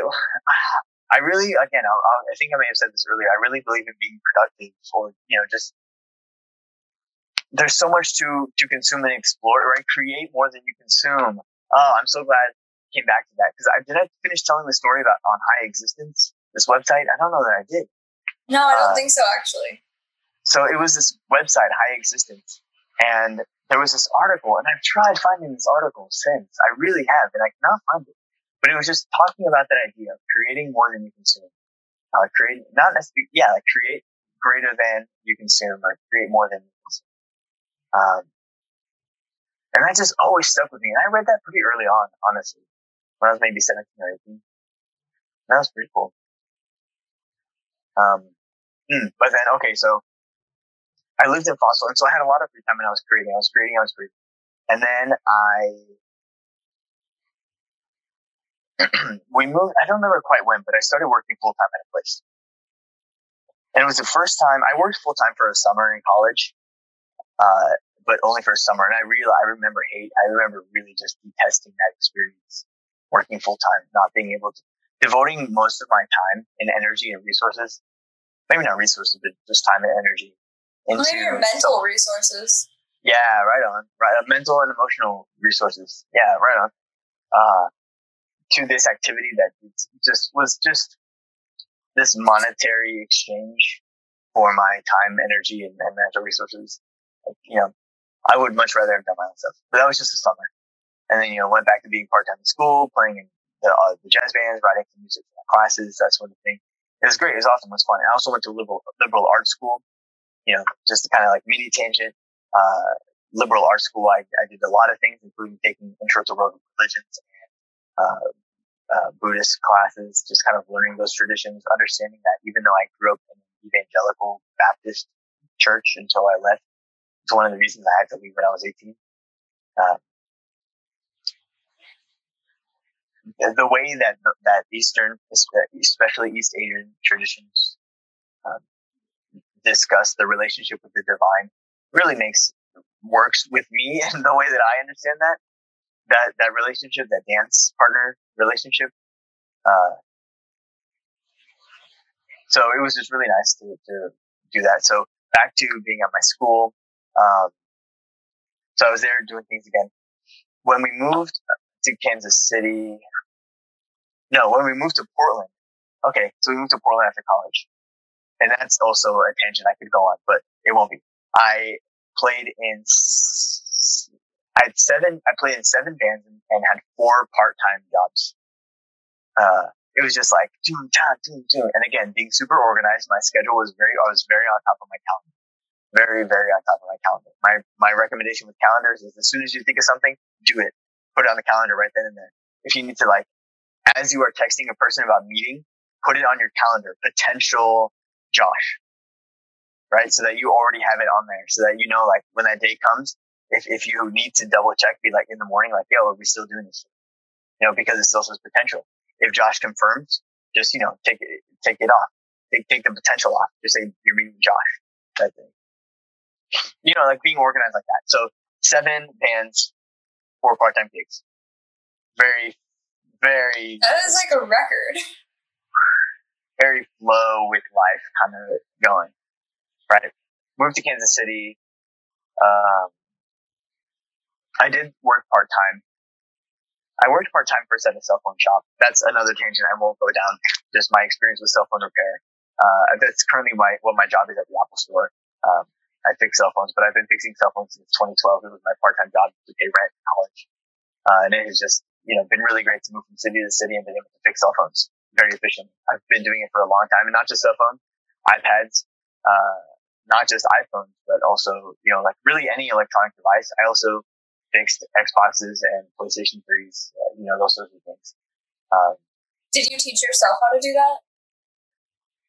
Uh, not necessarily. I guess I had instructors at the places where I worked. You know, they kind of took me on and uh, instructed me, especially at the beginning. Dan Schultz was one, Kyle Berg, Derek Tran, uh, Derek uh, Thomas.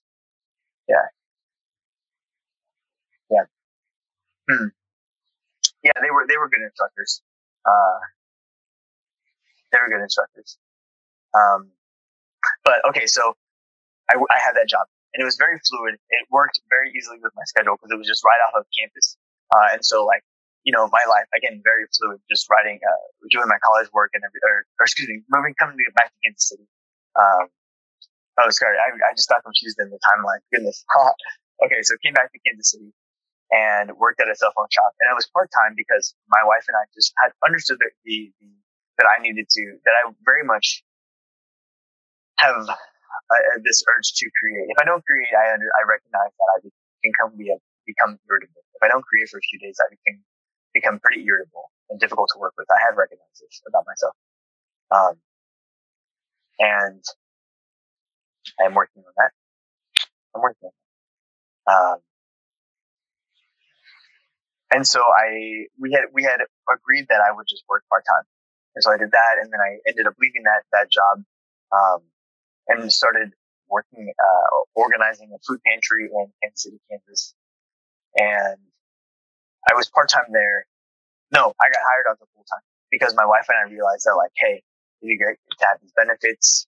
Um, it would be great to uh, have just that much more financial stability. Uh, because again, still prioritizing student loans. I prioritized student loans since the second I graduated. Financially prioritizing it. You know, the, ah, you know, it's got to start sometime. And if it hasn't start, hasn't started yet, you know, there's no, there's no time like the present. And, and just like make a holiday about it. Whatever, what is today? Uh, uh, April, what's today? Oh, well, April, April 4th is today. April 4th. Okay. So like whenever day it is, but today is April 4th. You know, if today's a day, April 4th, that that uh, that. It's also Easter. Oh, it is. It is. It is. Uh, yeah, today's the day that you uh, make decide to make a holiday. That, okay, today I'm I'm the holiday of when I started decided to pay off my student loans. You know, make today a holiday, April Fourth. Celebrate the day. You know, make a positive association. Make as many positive associations as you need with something that is so heavy you know, as as as debt.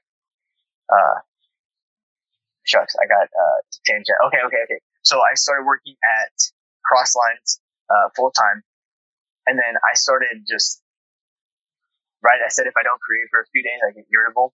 Working in a food pantry was just such a, and took up so many of my mental resources that I was not able to create uh, when I got home because I was just spent from the day. Mm-hmm. because you know just really trying to have conversations with these folks, trying to really understand their life experience, um, having conversations, just seeing tragedy, drama, just seeing how difficult life can be for some folks. Uh, you know, it, it, takes a lot of, and I just again, it, I needed to create. I needed to create, and so I uh, agreed with my my boss and the owner that I wanted to switch to part time. Um, and they were able to entertain the idea so that we were able to hire someone part time so that it could be much more fluid. And it was awesome. Like I was really able to communicate with the other part timer that, uh, just a, a, schedule that worked for both of us. It was awesome. And then he had to leave and I was able to get another one in. But then the organization realized that they needed, uh, they needed that position to be full time just for consistency of communication between myself and the other part timer. Uh, so they, I, I left there under very good conditions. Uh, I still serve on the Young Professionals Board there. Actually, on May 20th, I'm hosting a, uh, a, a, paint and sip fundraiser event for Crosslines Community Outreach. Uh, I don't know where people can get details for it. Maybe I'll put that on my website on the visual art page. We can put yeah, a link I'll, in this description. Phenomenal. Yeah, I think tomorrow, because we just had our, our most recent meeting this past Thursday, I think tomorrow is when the event is going to get finalized. In fact, you know, because I'm thinking about it, here we go. Right on. Here's the example. Because I'm thinking about it, I'm just going to send the person the, the message I need to because it might potentially be on me now. The ball might be in my court since they sent the description. But I think we're still waiting on those logos. But because I'm, I want to make this happen, I'm going to do this right now. Yeah. Uh, okay.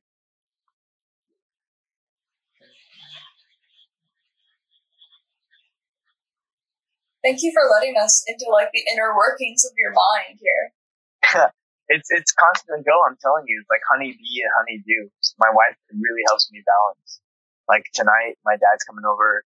Uh, we're gonna chill on the, the front porch and just kind of, you know, just talk about things because that's part of the relationship mending that I've engaged with with him. It's just talking, which is you know really important. Just having gentle conversations.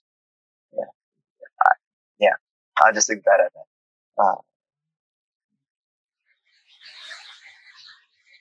well, I know I, I definitely, I really relate to like the cyclical aspect of wanting stability and working a lot on things that are not my art and then freaking out about not making enough art and then having to change yeah. directions and then making art and then freaking out about not having enough stability. yeah, no, I hear that honestly, okay, so I am extremely grateful for my job at the Apple Store. Like, I could not speak highly enough about how we as employees are treated, the benefits that we get even as part-time employees. My wife, I get health, dental, vision, um, oh. and my, my wife gets that as well. And it, you don't have even have to be married. You're you could be domestic partners for. You just have to show that uh, you've been domestic partners for a year, and that person can also get uh, health and health, dental, vision, even if you're part time. Uh, we, get, we get discounted stock. Um, the amount of money that we we can track volunteer time really easily. So I, I volunteer with a couple of organizations in town. Art as mentorship, which is a, a youth music nonprofit, and the Crosslines Young Professional Board for this uh, like painted event, things like this, organizing those. Um, that I can track that volunteer time, and then Apple will like you know just donate donate a you know solid amount of money for my time, which is so great, great, cool, awesome.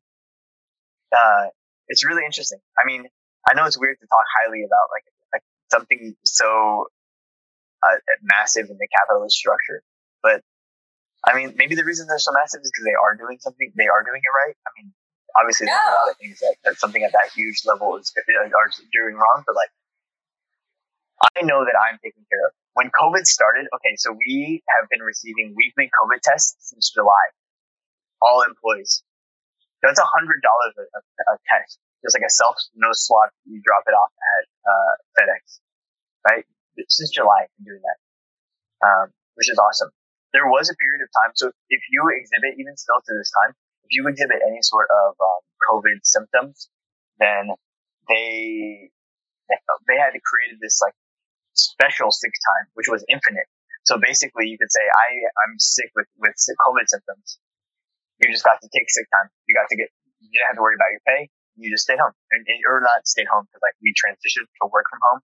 This can, uh, yeah, we transitioned to work from home and so we just didn't get to work for that time or didn't have to work for that time and we didn't have to worry about being paid and it was infinite. So there was a period of time when I got sick for two weeks or yeah, with every, like every COVID symptoms, but I tested negative four times from like various different tests. It was very odd. COVID is very odd.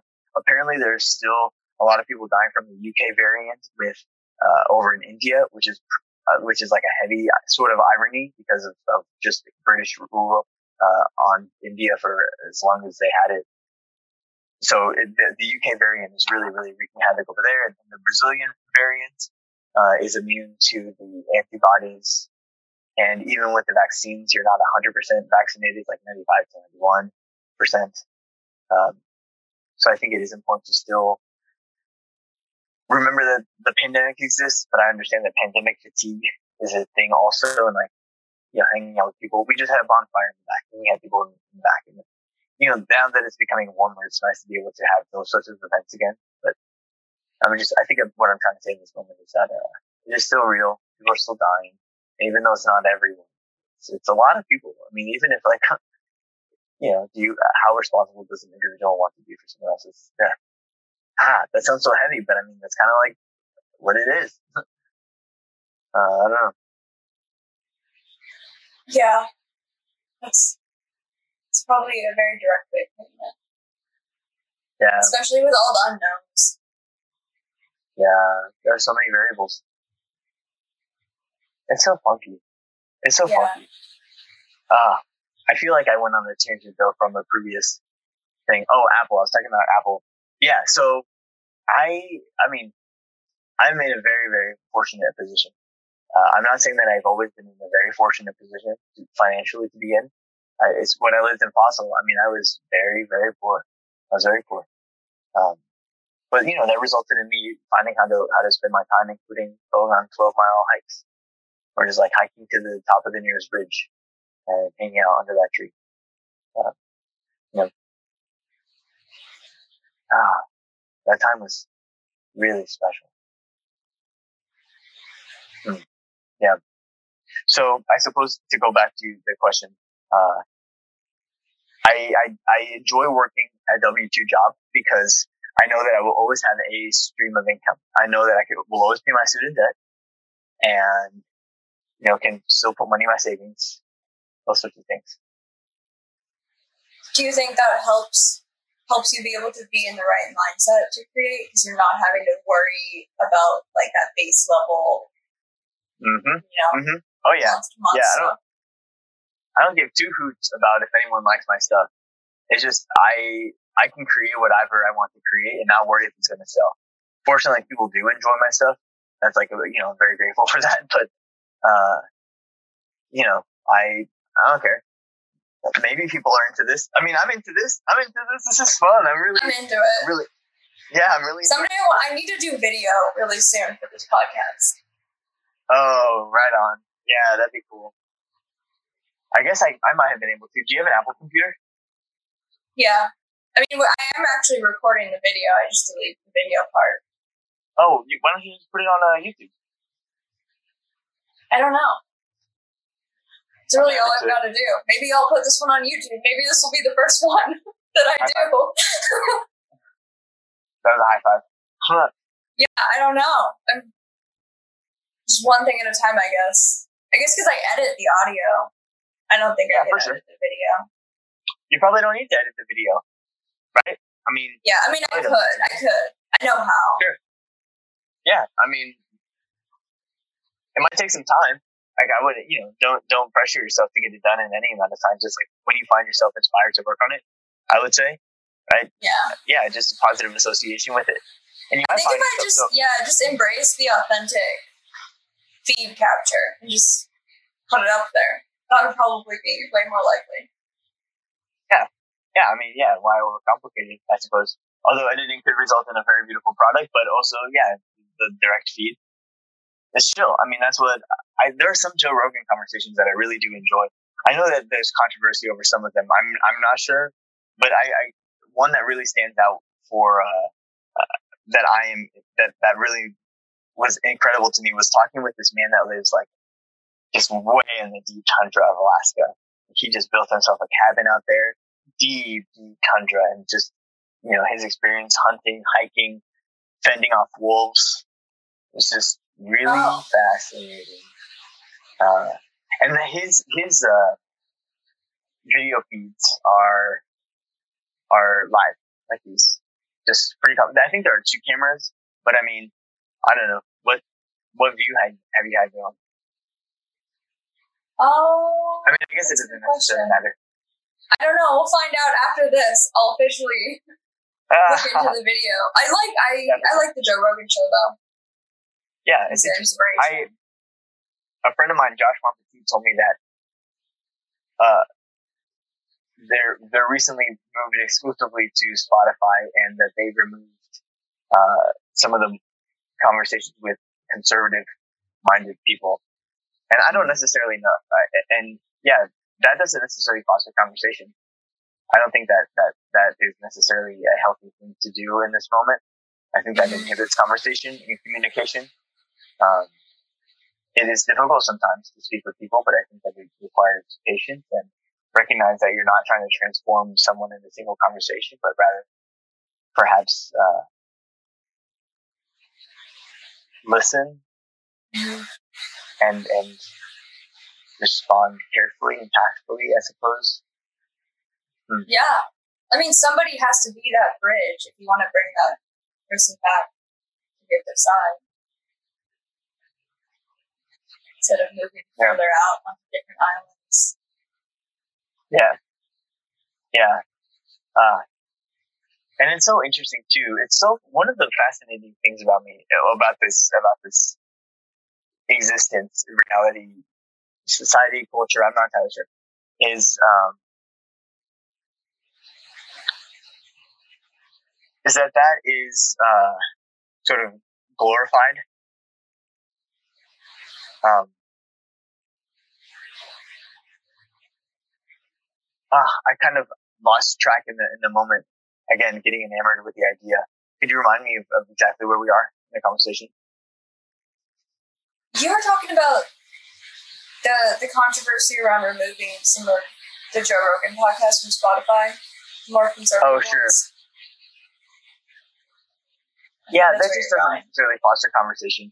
I don't think. I think that it really requires an individual to be tactful um, in, in, the way that that ideas are presented, and to just listen.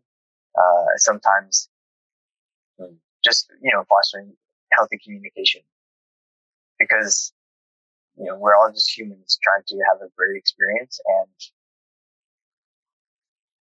you know, sometimes, ah, yeah, uh, I get pretty emotional when I talk about this kind of stuff. I'm sorry that, that it's not coming out very clear in the moment.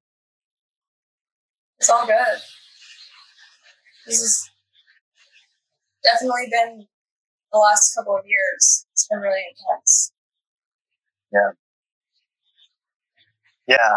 Yeah, for a variety of reasons. And I don't necessarily know that I've, that I have processed the political chaos because of just the own sort of personal chaos that I was confronted with and, and forced, not forced, I don't want to use that word, and, and chose to deal with.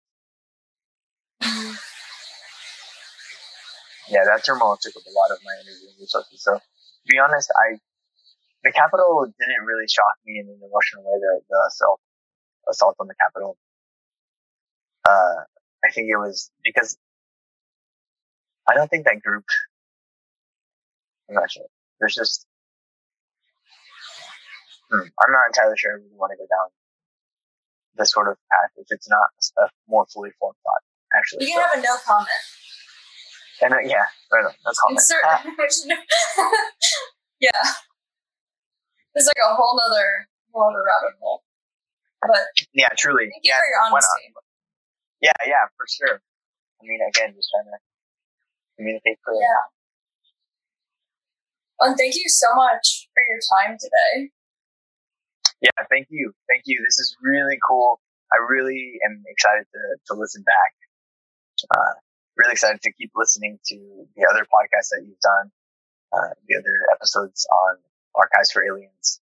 To keep looking at your art. That skateboard is so cool. Skateboard is rad. I've really been enjoying looking at that. It reminds me of DNA. Oh yeah, you actually had asked about this another time. I forgot. Really? It was in a show, um, which I need to get you the info for that. There's like a skate deck show here every year in St. Where? Louis at Fort Fort Oh. Brewery. I think Okay, they've what- done it three years now. So What material do you- Oh my god, that would be so much fun. That would be so much fun. Yeah, Whoa. I would love to see your stuff on a skateboard. I'd probably, yeah. Oh, I could. So, oh my god, I am imagining so many things right now.